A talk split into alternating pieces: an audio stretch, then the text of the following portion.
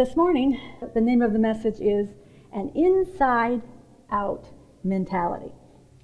This morning, I want to talk to you about what it means to have an inside out mentality. For a believer, an inside out way of thinking always starts from understanding the spiritual reality that Jesus lives on the inside of us. And He has already provided everything we need for salvation, for life, and for godliness. And as we walk and think in agreement with the truth, we are able to enjoy all that the kingdom of God has for us. But our natural thinking can sometimes interfere with us walking in all that Jesus has paid for.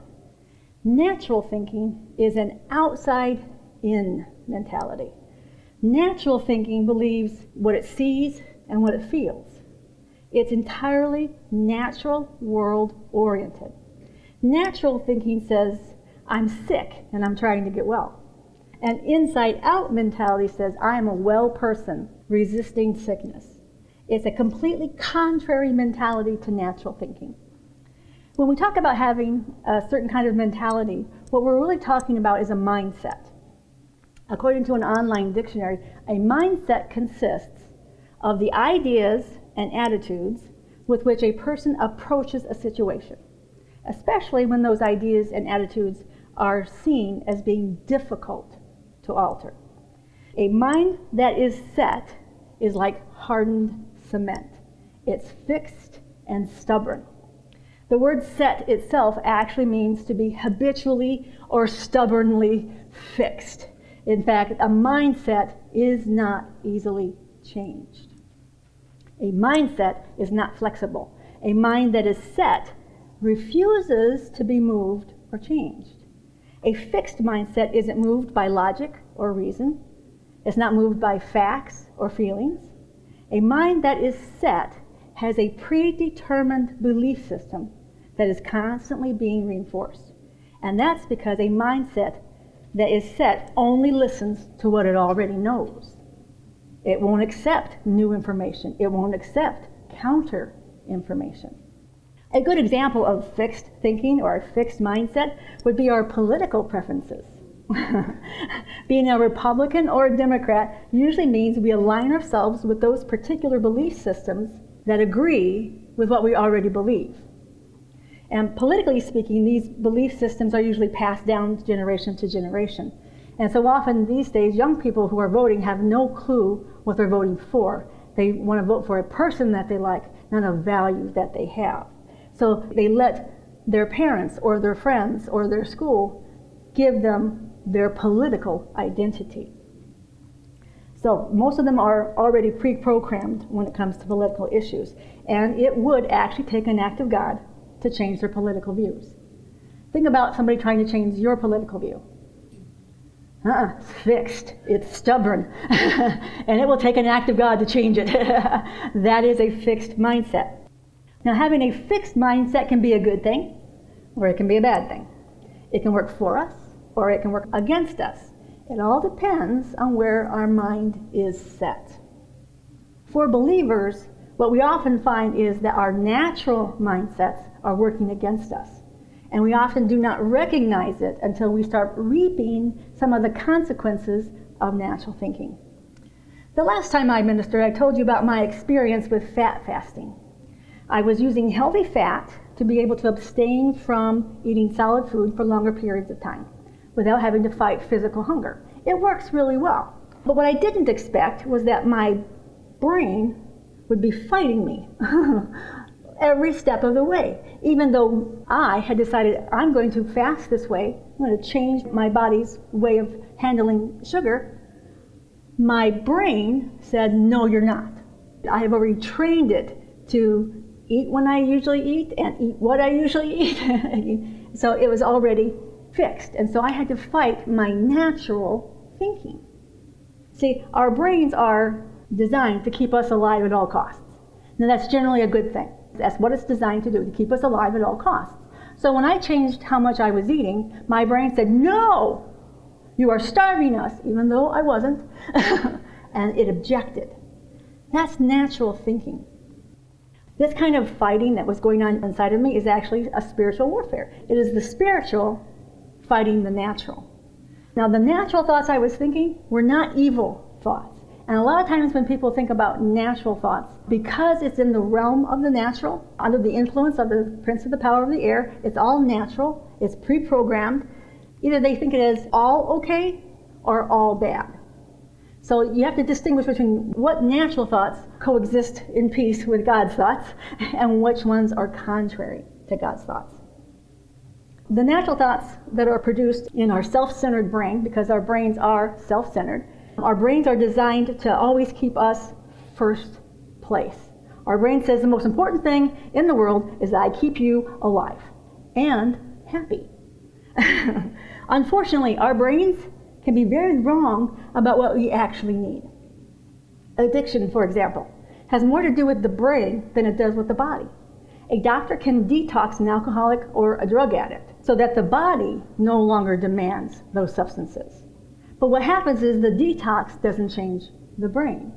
So even though they might want to be free from those substances, their natural thoughts will provoke them to reintroduce the same substances because the brain is always trying to keep our body happy.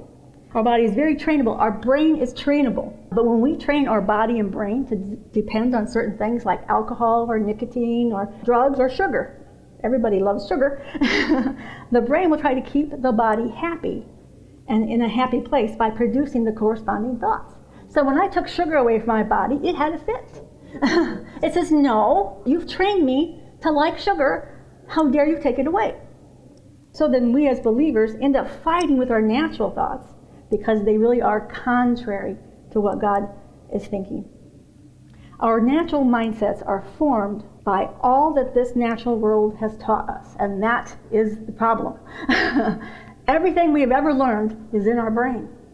All the pre programming we've gotten from school, from our parents, from our churches, we have a lot of programming that gets stuck in our head, and it takes an act of God to change it. so, all of this natural wisdom, natural understanding, is what our brain produces for us. It produces it naturally. We don't have to try to think of natural thinking. Our brain will just automatically produce that which is natural according to what's already in our head. It will go in there and make the calculations. It will go in there and find the wisdom. It will bring to you what you've already put in over the years. The problem with this is, of course, is that it's all natural knowledge for the most part. And it is contrary to the truth of who God is and who the truth is about who we are in Him. In Isaiah 55, verses 8 and 9, God says this My thoughts are not your thoughts, my ways are not your ways, declares the Lord. Just as the heavens are higher than the earth, so my ways are higher than your ways, and my thoughts higher than your thoughts. Now, when God spoke these words, He spoke them to naturally minded people whose only source of knowledge was the tree of the knowledge of good and evil. That was their only source of knowledge, except for the law and the prophets. The way their brain works is only gathering the natural knowledge that has already been put in there. They didn't have God on the inside, so they didn't have the mind of Christ. And most people back then didn't hear or know the voice of God for themselves. They only knew it through the law and the prophets. It was more about regulations than it was about relationship. So God was saying to naturally minded men, whom He loved with an everlasting love, My thoughts are so much better than yours. My thoughts are so much higher than yours. And it's true today. He still says it to us. The way I think is so contrary to the way natural human beings think. My thoughts are so much better and so much higher than yours, the natural thoughts. And that's why it's so important for us to know and recognize the voice of God for ourselves. Because his thoughts are so much better than ours. Our natural thoughts are limited to the natural world, its natural wisdom, and unfortunately, its natural outcomes. The supernatural doesn't come out of walking in the natural. Our Father wants so much better for us. So, after my last message, I started wondering how much of my thinking is merely natural thinking. I hadn't thought about my natural thinking until it started arguing with me. I thought, oh, maybe I should be doing a lot more arguing. Maybe I'm not thinking the thoughts of God. because I'm allowing my natural thinking to take over. Natural thinking is not necessarily evil, it's just natural. But it's a lower level of thinking. God says, But my thoughts are supernatural. My thoughts are way above what you can think on your own. We need His thoughts to come into our agreement with His thoughts so that we can live not at a low level, but at a high level of the supernatural. So it's the difference between slave thinking versus royalty thinking, sonship thinking. Our thinking produces what's in our life. I used to not like that thought. What do you mean my thinking produces what's in my life? Because if I look in my life, I go, eh, it could be better. According to the words, then I need to look at how I'm thinking. In Romans chapter 8, verses 4 through 8, it says this. This is the Apostle Paul, and he says, Because of Christ, the righteousness of the law might be fulfilled in us. I love that part. Who walk not after the flesh, but after the Spirit. After means simply according to. That is the natural thinking versus the spiritual thinking. Verse 5 For they that are after the flesh do think about the things of the flesh. they do mind the things of the flesh. But they that are after or walking according to the Spirit have the thoughts of the Spirit. Verse 6 For to be carnally minded is death. That's a harsh statement. There's no wiggle room. if our thoughts are carnal, we're not going to be producing the life of Christ in that area of our life. If our thoughts are carnal, they need to be transformed by the Spirit because the Spirit gives life. It continues, but to be spiritually minded is life and peace. There is a direct correlation between what's in our life and what's in our head. Because the carnal mind is enmity against God. It's hostile. It's contrary. It's rebellious the natural man does not want to submit itself to anything other than itself. the self wants to have its own way all the time. I always think about Joyce Meyer. What about me? What about me? What about me? That's the flesh. That's our natural thinking because natural thinking always puts yourself first. It's hostile to God, who is love, who is always other oriented. Anyway, it goes on. For it is not subject to the law of God, neither can it be. The law of God here is not referring to the law of Moses. In verse 2 of the same chapter, the Apostle Paul says, the law of the Spirit of life in Christ Jesus. That's our law. That's where we're supposed to be walking, in the Spirit that produces life. The carnal mind always puts itself first, therefore, it cannot submit to this law, which is Christ first. So natural thinking doesn't think about Jesus first. It thinks about itself and what it wants and what makes it happy before it thinks about God. So then, they that are in the flesh cannot please God. Right here, the Apostle Paul takes a turn. He's telling us about believers you can have natural thinking, carnal thinking, or you can have spiritual thinking, and those kinds of thinkings produce what's in your life. And he talks about following after the flesh or following after the spirit different kinds of thinking. But right here, he makes a distinction about who is doing the thinking. And that's why he says, So then they that are in the flesh. In the flesh means not born again. The only resource you have is natural. There's no super in your natural. You are of the flesh. You are unborn again. And that flesh cannot, cannot please God. Verse 9 but you are not in the flesh. I wish someone had told me this years ago because I thought I jumped in and out of Jesus all the time. In the flesh, in the spirit, in the flesh, in the spirit. No, that's not true. We are in the spirit, we are stuck there, we can't get out. he has made us one with his spirit. We do not jump in and out of Jesus. We do jump in and out of natural thinking. But who I am always remains the same. I am one with Christ. For ye are not in the flesh, but in the Spirit. If so be that the Spirit of God dwell in you. Now, if any man have not the Spirit of Christ, he is none of his. This is the most basic definition of what a Christian is. Do you got Jesus? Yes. Right. Bottom line, I don't care how you were baptized or if you were baptized. I don't care if you were circumcised or not circumcised. I don't care what church you go to. Do you got Jesus? That's the definition of a believer. Do you got Jesus? The word carnally in verse 6 is the Greek word sarx. And it refers to the physical flesh and the meat of an animal. Very graphic. Think of a nice piece of steak. That's flesh. By implication, though, it refers to that which is exterior physically, as opposed to what is interior, what it, we are in our spirit. So when he says carnally minded, it is somebody who is outside minded. That's where their source of thinking is, only what is natural. So to be carnally minded is to be outside minded, physically minded, naturally minded. Whereas to be spiritually minded is to be focused on the interior spiritual reality, which is us being seated in heavenly places with Jesus Christ, co ruling and co reigning.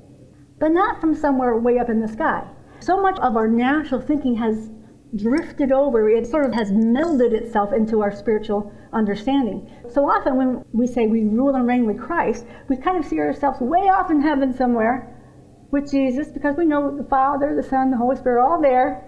But we forget that they're all here too. and so we get this God's far away mentality. That's natural thinking. We rule and reign from the kingdom's spiritual reality that the kingdom is already within us. When Jesus came to earth, heaven came to earth. When Jesus came to live inside of us, he brought his kingdom and all of his power and all of his presence and all of his authority. All that he is came to live inside. It's all inside of us, an inside out mentality. The kingdom of God, the rule of God, and the authority of God, the authority of heaven, isn't far away somewhere. It's right inside of us. We have to have an inside out mentality. We live out of that reality that's on the inside of us. But the carnally minded believer sees things from a purely natural perspective outside in, even in respect to God. How many of us think of God the Father as being far away in heaven? I say, I know the truth. Is God everywhere present? Yes.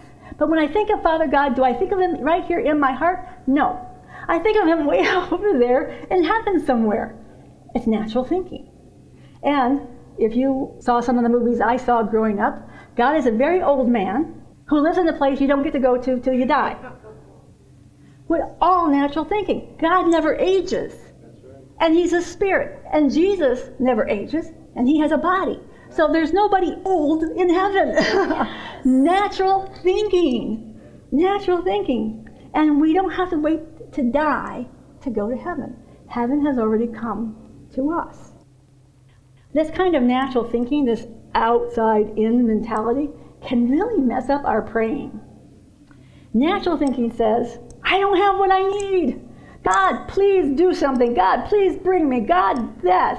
God, that. That is a outside in mentality. But the spiritual inside out thinking says everything is mine in you. And you live in me. The kingdom of God is within me. Therefore, I can use my authority and call those things forth out of my spiritual kingdom into physical manifestation. But even when we know the truth of the kingdom within us, sometimes that natural thinking can get the best of us. It just sneaks in. You know why it sneaks in? Because it's natural. We have natural thinking and we have spiritual thinking. Some natural thinking, not so good. Other natural thinking fits perfectly with God. We live in a natural body and in a natural world, so yes, we're going to have some natural thinking. One day this past week, I received a phone call from somebody who was in distress and they were asking for advice. So we talked for a few minutes, and I gave them my opinion. Then we concluded our conversation, and I hung up the phone. And then I went to pray for them. But see, I had entered in to their distress. You know what happens when you pray out of distress? See, distress is not spiritual. Distress is natural. You see, it wasn't about sympathizing or having compassion. I entered into my friend's distress. And so I started to pray really stupid. you see, I wanted to help this person. I wanted to take away their distress. I wanted to fix their situation. So when I started to pray, because my mind was set in distress outwardly, not inwardly kingdom minded, I started saying, Oh, please, God, Oh, please, God, do this. Oh, please, God, help them. Oh, please, God. And about 20, 30 seconds of this, the Holy Spirit said, This is dumb praying. this is dumb. This is not powerful. This is not effective. What are you doing? I thought, you know what? I know better than this. I know better than this. This is not how I normally pray. But I had entered into somebody else's natural thinking. I got stuck there for a minute. and it doesn't produce the kind of power we want in our lives. So I prayed in the Spirit for a little bit because my mind was over here in the flesh. I'm going to pray in the Spirit. Okay, Holy Spirit, let's pray. Started to and build myself up on my most holy faith because I was not inside the kingdom thinking. I was over here in distress thinking. Pray in the Spirit for a few minutes. And then I started declaring the kingdom realities over my friend. You are comforted. Peace is yours, and direction is yours, and answers is yours. Wholeness is yours. How dare you, Satan, come and make this person distressed? I forbid it in the name of Jesus. I forbid it. I went from outside natural thinking, which brought powerless praying, to inside the kingdom thinking that says, I have the power and authority to release, to speak into these situations and change them. And if they don't change right away, yeah, I'm just going to keep speaking because you are going to submit to the power of God. Amen. so I had the choice. I could pray out of my natural mind, which was distressed, or I could pray out of my spirit in tongues, and then by faith speak and release the kingdom realities that I knew belonged inside of me and inside of that other person. The truth is, as believers, we have received the fullness of God through Christ. And we have access to God's kingdom, power, authority, His favor, His love. We have it all. Everything in Him is ours. One of the things I learned years ago was the difference between praying from a place of faith and praying from a place of fear. Uh, I think it was Kenneth Copeland told this story that he was with a group of believers in California and LA, and the traffic was horrible. And so they had all these different places they had to go. And every time they got into the vehicle, they would all take hands together and rebuke the fear and rebuke the accidents and rebuke all this bad stuff. They would say amen and they would go to the next stop. And they did this every time they got in the car. And I was like, well, isn't that what they're supposed to do, though, Lord? Aren't they supposed to pray about what they're afraid about? He goes, yeah, but they never got around to receiving anything. Faith says, I already have what I've asked for. Okay? Yes, I am afraid. These people drive crazy. But Father, the truth is, the kingdom reality is, I have your protection. I am covered by the blood of the Lord Jesus Christ, and I decide the day I die. I am not dying today. we have to release the truth and receive it and release it. Yes, if you're afraid, pray. But pray in the Spirit and build yourself up on your most holy faith so that when you open your mouth, the kingdom is released. Not only do we have access to the kingdom, we also have a responsibility to bring God's kingdom into reality in our own lives and in the lives of others. In God giving us the kingdom, He has given us purpose. We are meant to display God's kingdom realities to others. The Jesus in us is supposed to shine for everybody else to see. We're supposed to walk in our kingdom power, our kingdom authority, but it takes a whole different kind of thinking.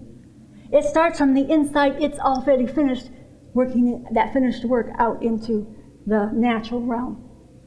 So it all begins with having an inside out mentality.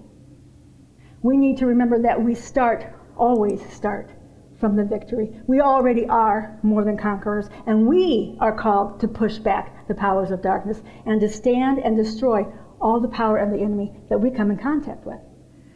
Now, when we read the Old Testament and even the Gospels, we see that everything was outside in oriented. God had to deal with mankind from an outside in mentality.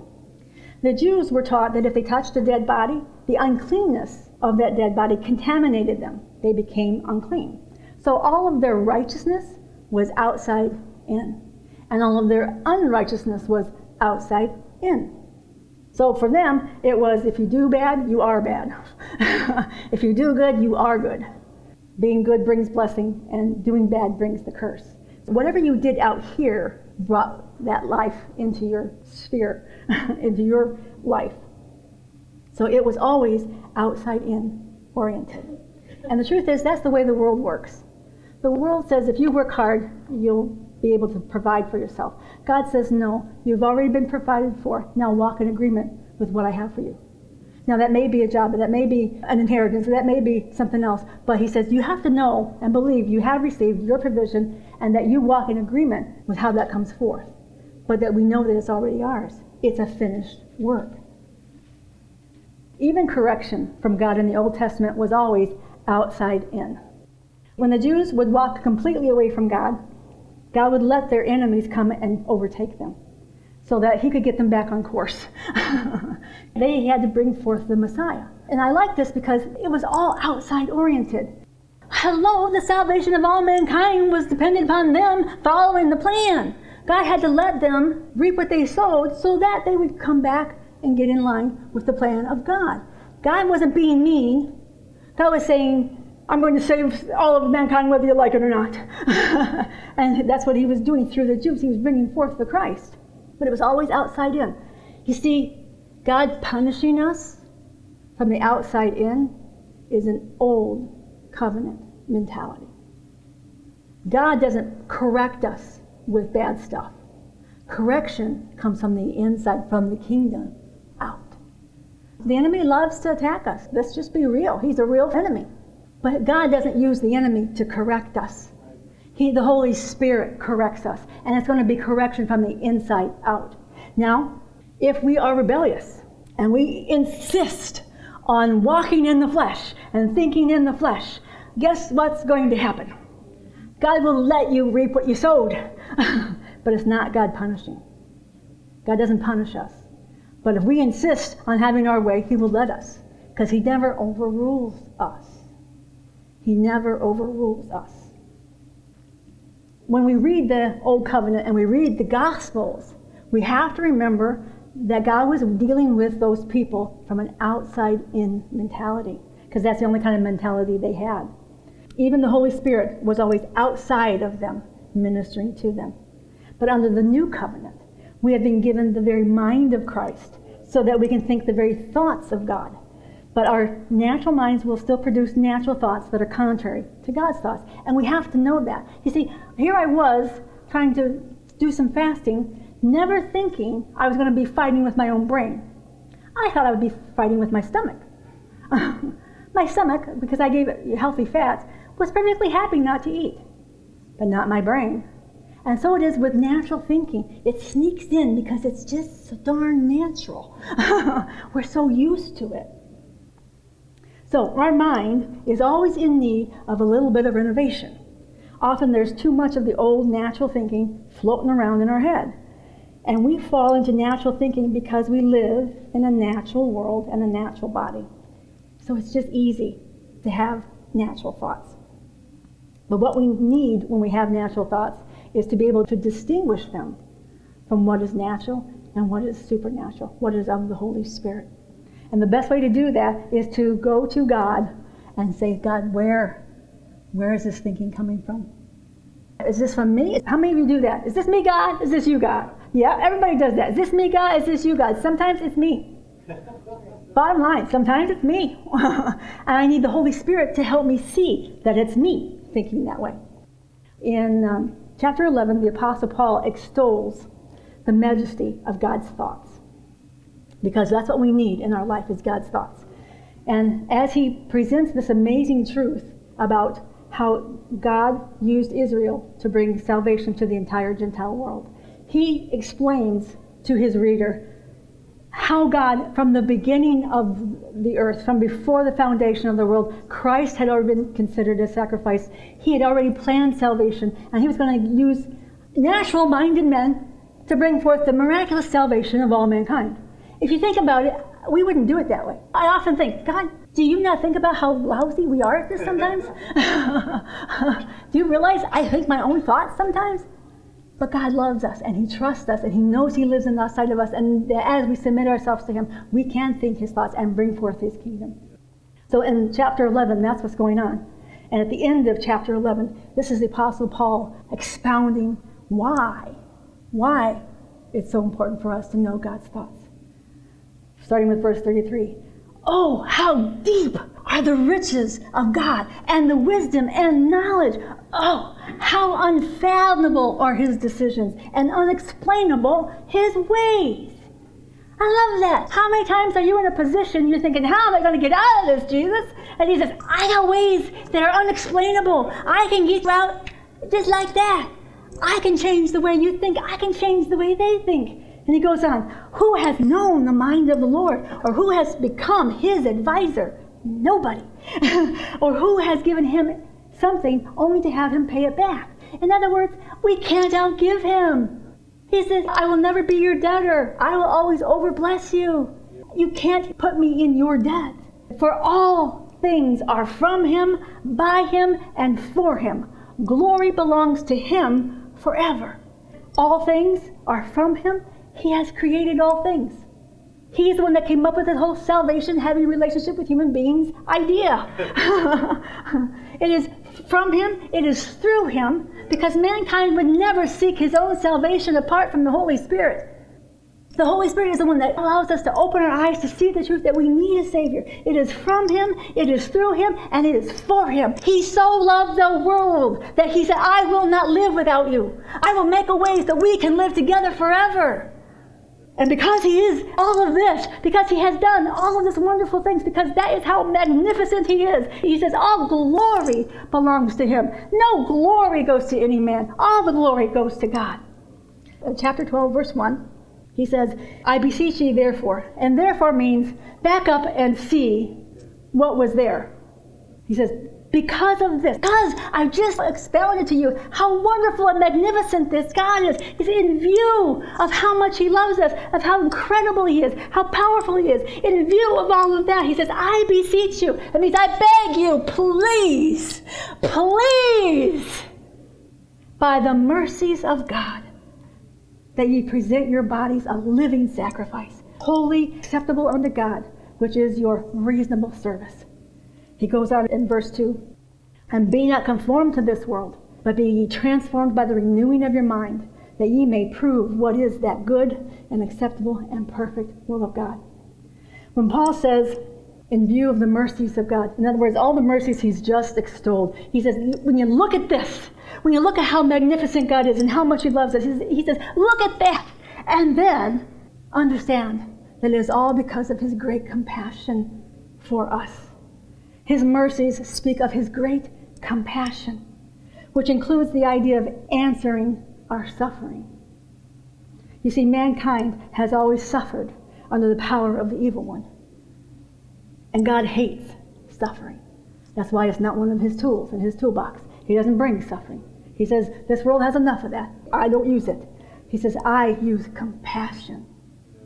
I use the love that enters into how you are suffering and says, I will not leave you in your suffering. I will bring you out because of my great love. That's God's compassion. It is to answer what hurts in our life. Compassion moves, compassion does, compassion answers. And he says, God, through Christ, has answered our suffering. And he's done all of that by sending Jesus.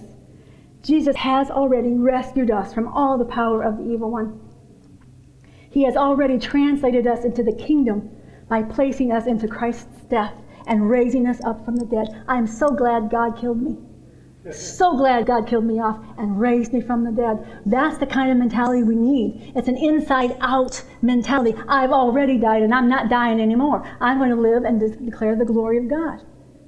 And then he says, present. The word present means to offer. It also means to place a hand for someone's usage.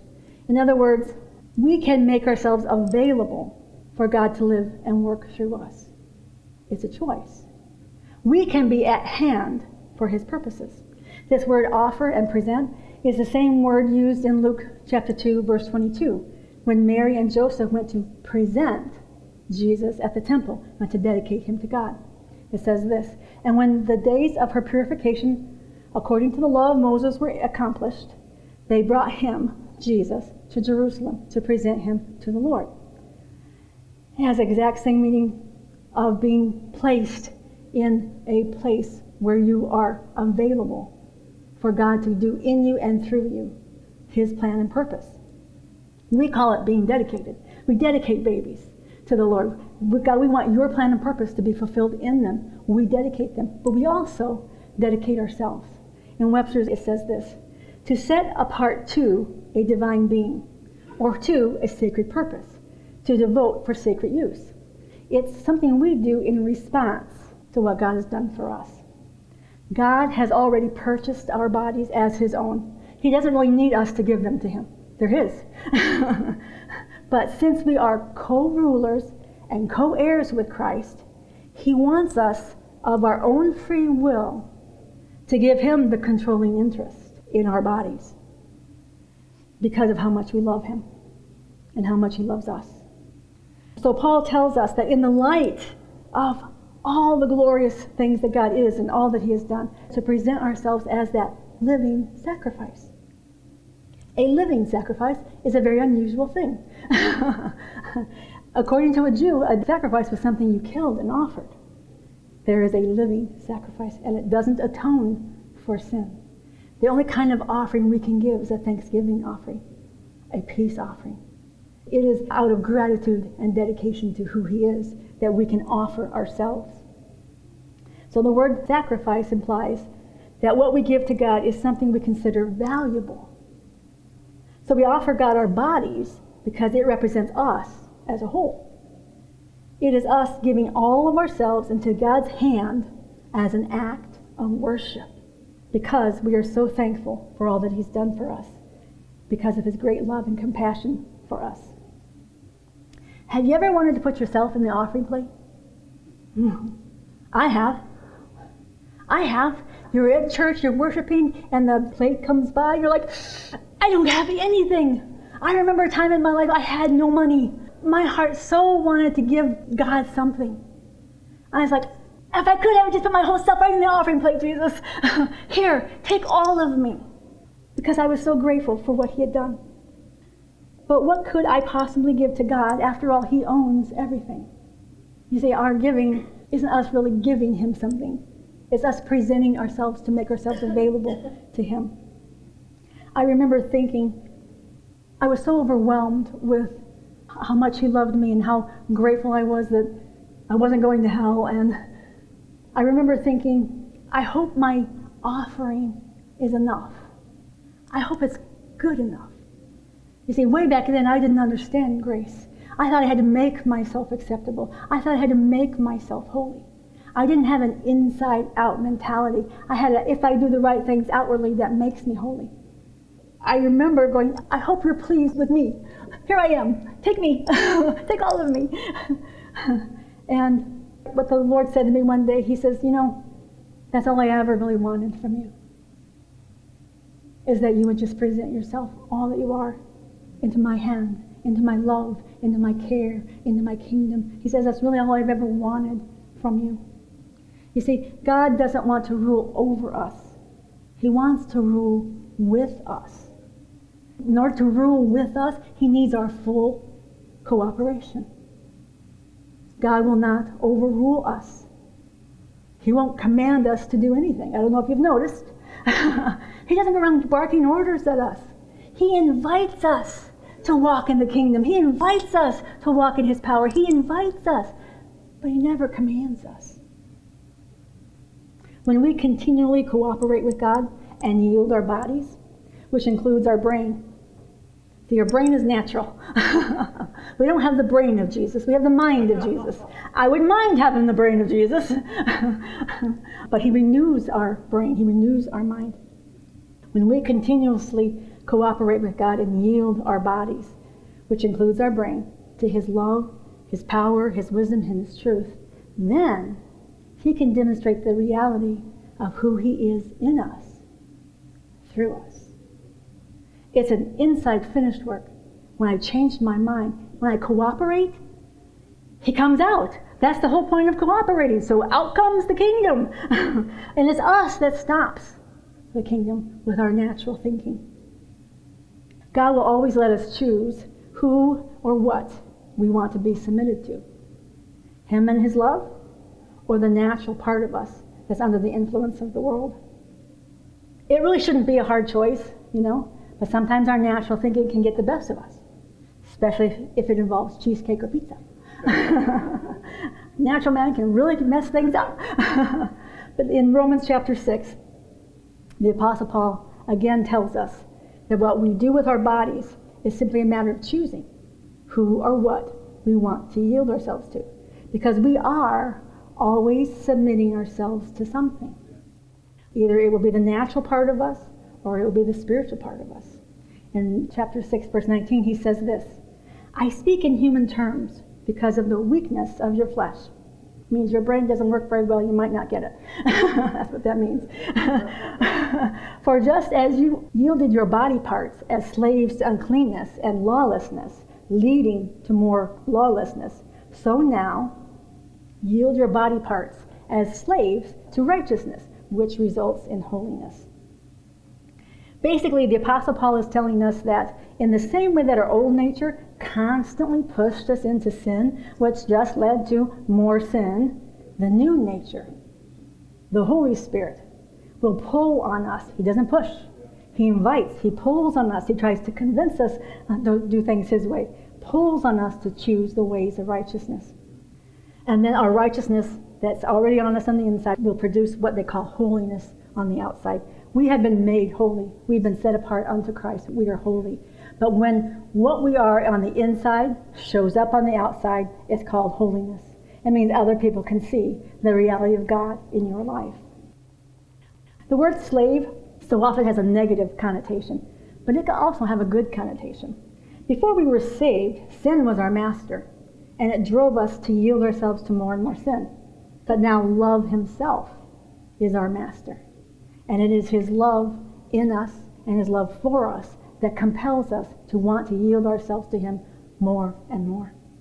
Paul says that the yielding of our bodies and our mind to Christ is our reasonable service.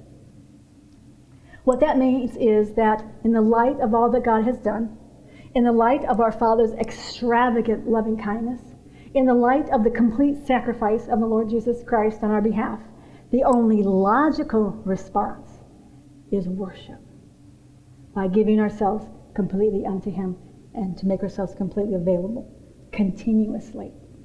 This is not something God demands. This is something that happens on the inside of us as we look into the face of our Jesus and our gracious Heavenly Father. When we behold the truth of God's grace and God's love and God's mercy, it changes us and it invokes in us praise and worship and thanksgiving. And after he says, This is your reasonable service, this is the only logical response. Remember, he's not demanding us to do something. He says, If you see the truth of who Jesus is and how much your Father loves you, you won't be able to keep yourself from worshiping him with all that you are. The Apostle Paul continues in verse 2, and it says, And be not conformed to this world, but be ye transformed by the renewing of your mind, that ye may prove what is that good and acceptable and perfect will of God. The word here, conformed, refers to being pushed into somebody else's mold. In other words, the world thinks a certain way, and they're going to put pressure on you to accept their points of view. They're going to put pressure on you to accept what they think is right and wrong. It's a pushing, it's a driving, it's a rebellious, you know, it's ah, you will do it my way kind of thing. That's the world's attitude. That's why he says, don't let the world push you into looking just like them and acting just like them. It means to be pushed into the same pattern as someone else or something else. It means to be pushed into thinking and acting the same way the world does. When I saw this, I thought about when I was a teenager. You know how teenagers are? They're always trying on somebody they know. They hang around with somebody who's good, they come home acting like the kid who is good. They hang around with a bad kid, they come home acting like the bad kid. They're always trying to be whoever they are with. Okay? So what happens is teenagers let the world and their friends push them into being what they are. And he says, don't let that happen. Don't let that happen to you. Don't let the world tell you what you are supposed to be. He says, and there's a very good reason for this, because the purpose of conforming is to reduce the likeness of Christ in you.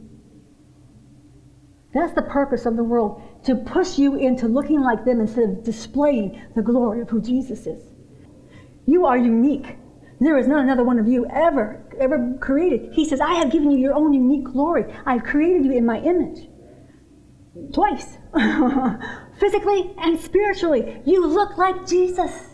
You look like Jesus. He says, You display my creativity. You display my goodness just by you being the best you there is. That's why we don't want to be what somebody else is. So, this is an inside out mentality. What we are inwardly is Christ. We look like Him. We have His glory that He created us. We have the glory of who He is on the inside of us. And He says, Don't let the world push you into looking like them. In 2 Corinthians 3:18, the apostle Paul says this, "But we with an open face, beholding as in a glass the glory of the Lord, are changed into the same image from glory to glory, even as by the spirit of the Lord." The glory of the Lord is the manifestation of God's person. You manifest God's person just by being, just because He created you. But then there's more. Who He is in us, his person lives inside of us. And so when we cooperate, he shows up. He shows off. I love it when I come to church. I hear people having conversations. And I, oh, there's Jesus and, and Steve this morning. Oh, there's Jesus and Michelle. All these different flavors of Jesus. All of his glory, his person, his personality being demonstrated through us. That's what he has in mind. That he be demonstrated and glorified. He is seen and revealed in who he is through us. When he reveals himself to us, we see the splendor or glory of who he is. And then the revelation of who he is changes us and transforms us from being glorious to being even more glorious. That's what renewing our mind does. We begin to display the glory of God more and more. The more we renew our mind to think like God, the more Jesus is seen. The world goes, Look, Jesus is all over you. I see him in you. I hear him in you. His glory is made real for other people to see. So the Apostle Paul is saying, don't let the world hide your glory and your Christ likeness by pushing you to think and act like them. Instead, be transformed by the renewing of your mind. Now, the word transformed is an interesting word. Most every Christian has heard a message on renewing your mind and the word metamorphosis, which means to be transformed outwardly. That's exactly what it means. It means the outside of us changes. That's an interesting thing. The whole point of metamorphosis is that the outside looks completely different. and that's the whole point. When the change is inward, it shows up on the outside. And that's metamorphosis. But I found a really interesting thing about this word metamorphosis. In zoology, it is the process of changing or transforming from an immature form to an adult form in two or more distinct stages. In other words, a caterpillar is not a completely different species from a butterfly. The caterpillar is the baby, and the butterfly is the adult. You see, sometimes our thinking is like the caterpillar. we have baby thinking. We don't have inside out thinking. We don't have glory of God thinking. We think we're little caterpillars. And so we think from outside in. But God says, as you renew your mind, your life will change outwardly because who you are is maturing. The more we mature in Christ, the more we look like Christ. It's not like you were bad to start with and now you're good. he says, no, no, no. We all start as babies in Christ. We're carnal. We think natural thoughts mostly. He says, But as you renew your minds to the truth of who I am and what I've done for you and who you are to me, he says, you'll begin to soar like butterflies. You will change outwardly and display more and more of his glory. What in your life do you need or want to see changed outwardly? Outward changes come from inside out mentalities. If we change our minds, we change our life. That's the word of God. If we change our mind, we change our life. There's no ifs, there's no conditions. If you change your mind to think like God, your life will change. No ifs, no ands, no buts.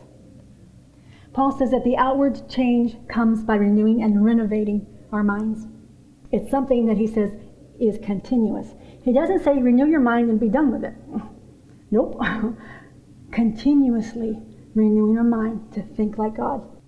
It implies that we are constantly taking out and tearing down the old natural ways of thinking and getting rid of whatever is contrary to the truth of God's Word. Now, that doesn't mean that we always have our nose in the Bible.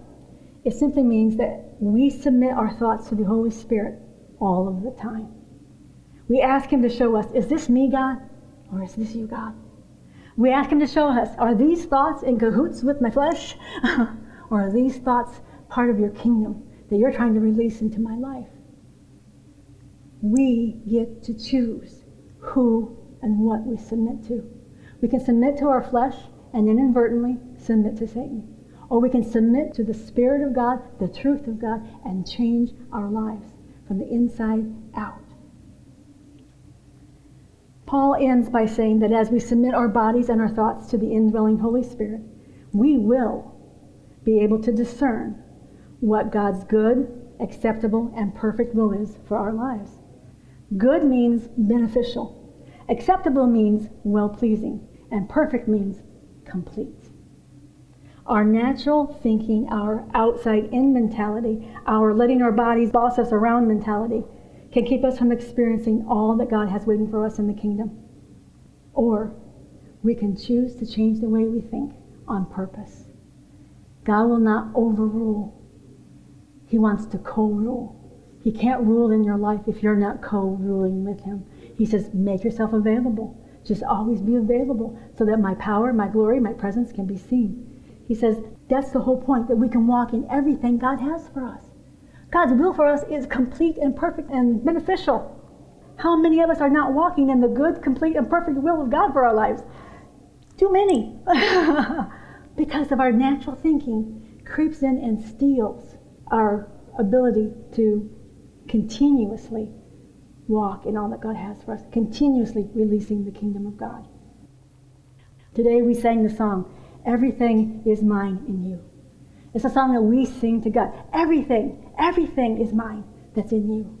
And that's what God is saying to us. Everything that's mine is in you. Everything that's mine is in you. It's an inside out mentality. And we won't think that way on accident. We have to choose it. We have to choose it. We have to decide I am more than a conqueror. I will rule and reign in Christ in my life not the world, not my past, none of that. Who I am in Christ and what He is and who He is in me is my portion, and I'm going to take it. Amen? Father God, I thank you for the truth of your word. That as we see and understand and know this amazing grace of yours, that we understand how much you love us. You have such great compassion for us that you answer our suffering. And that answer is Jesus.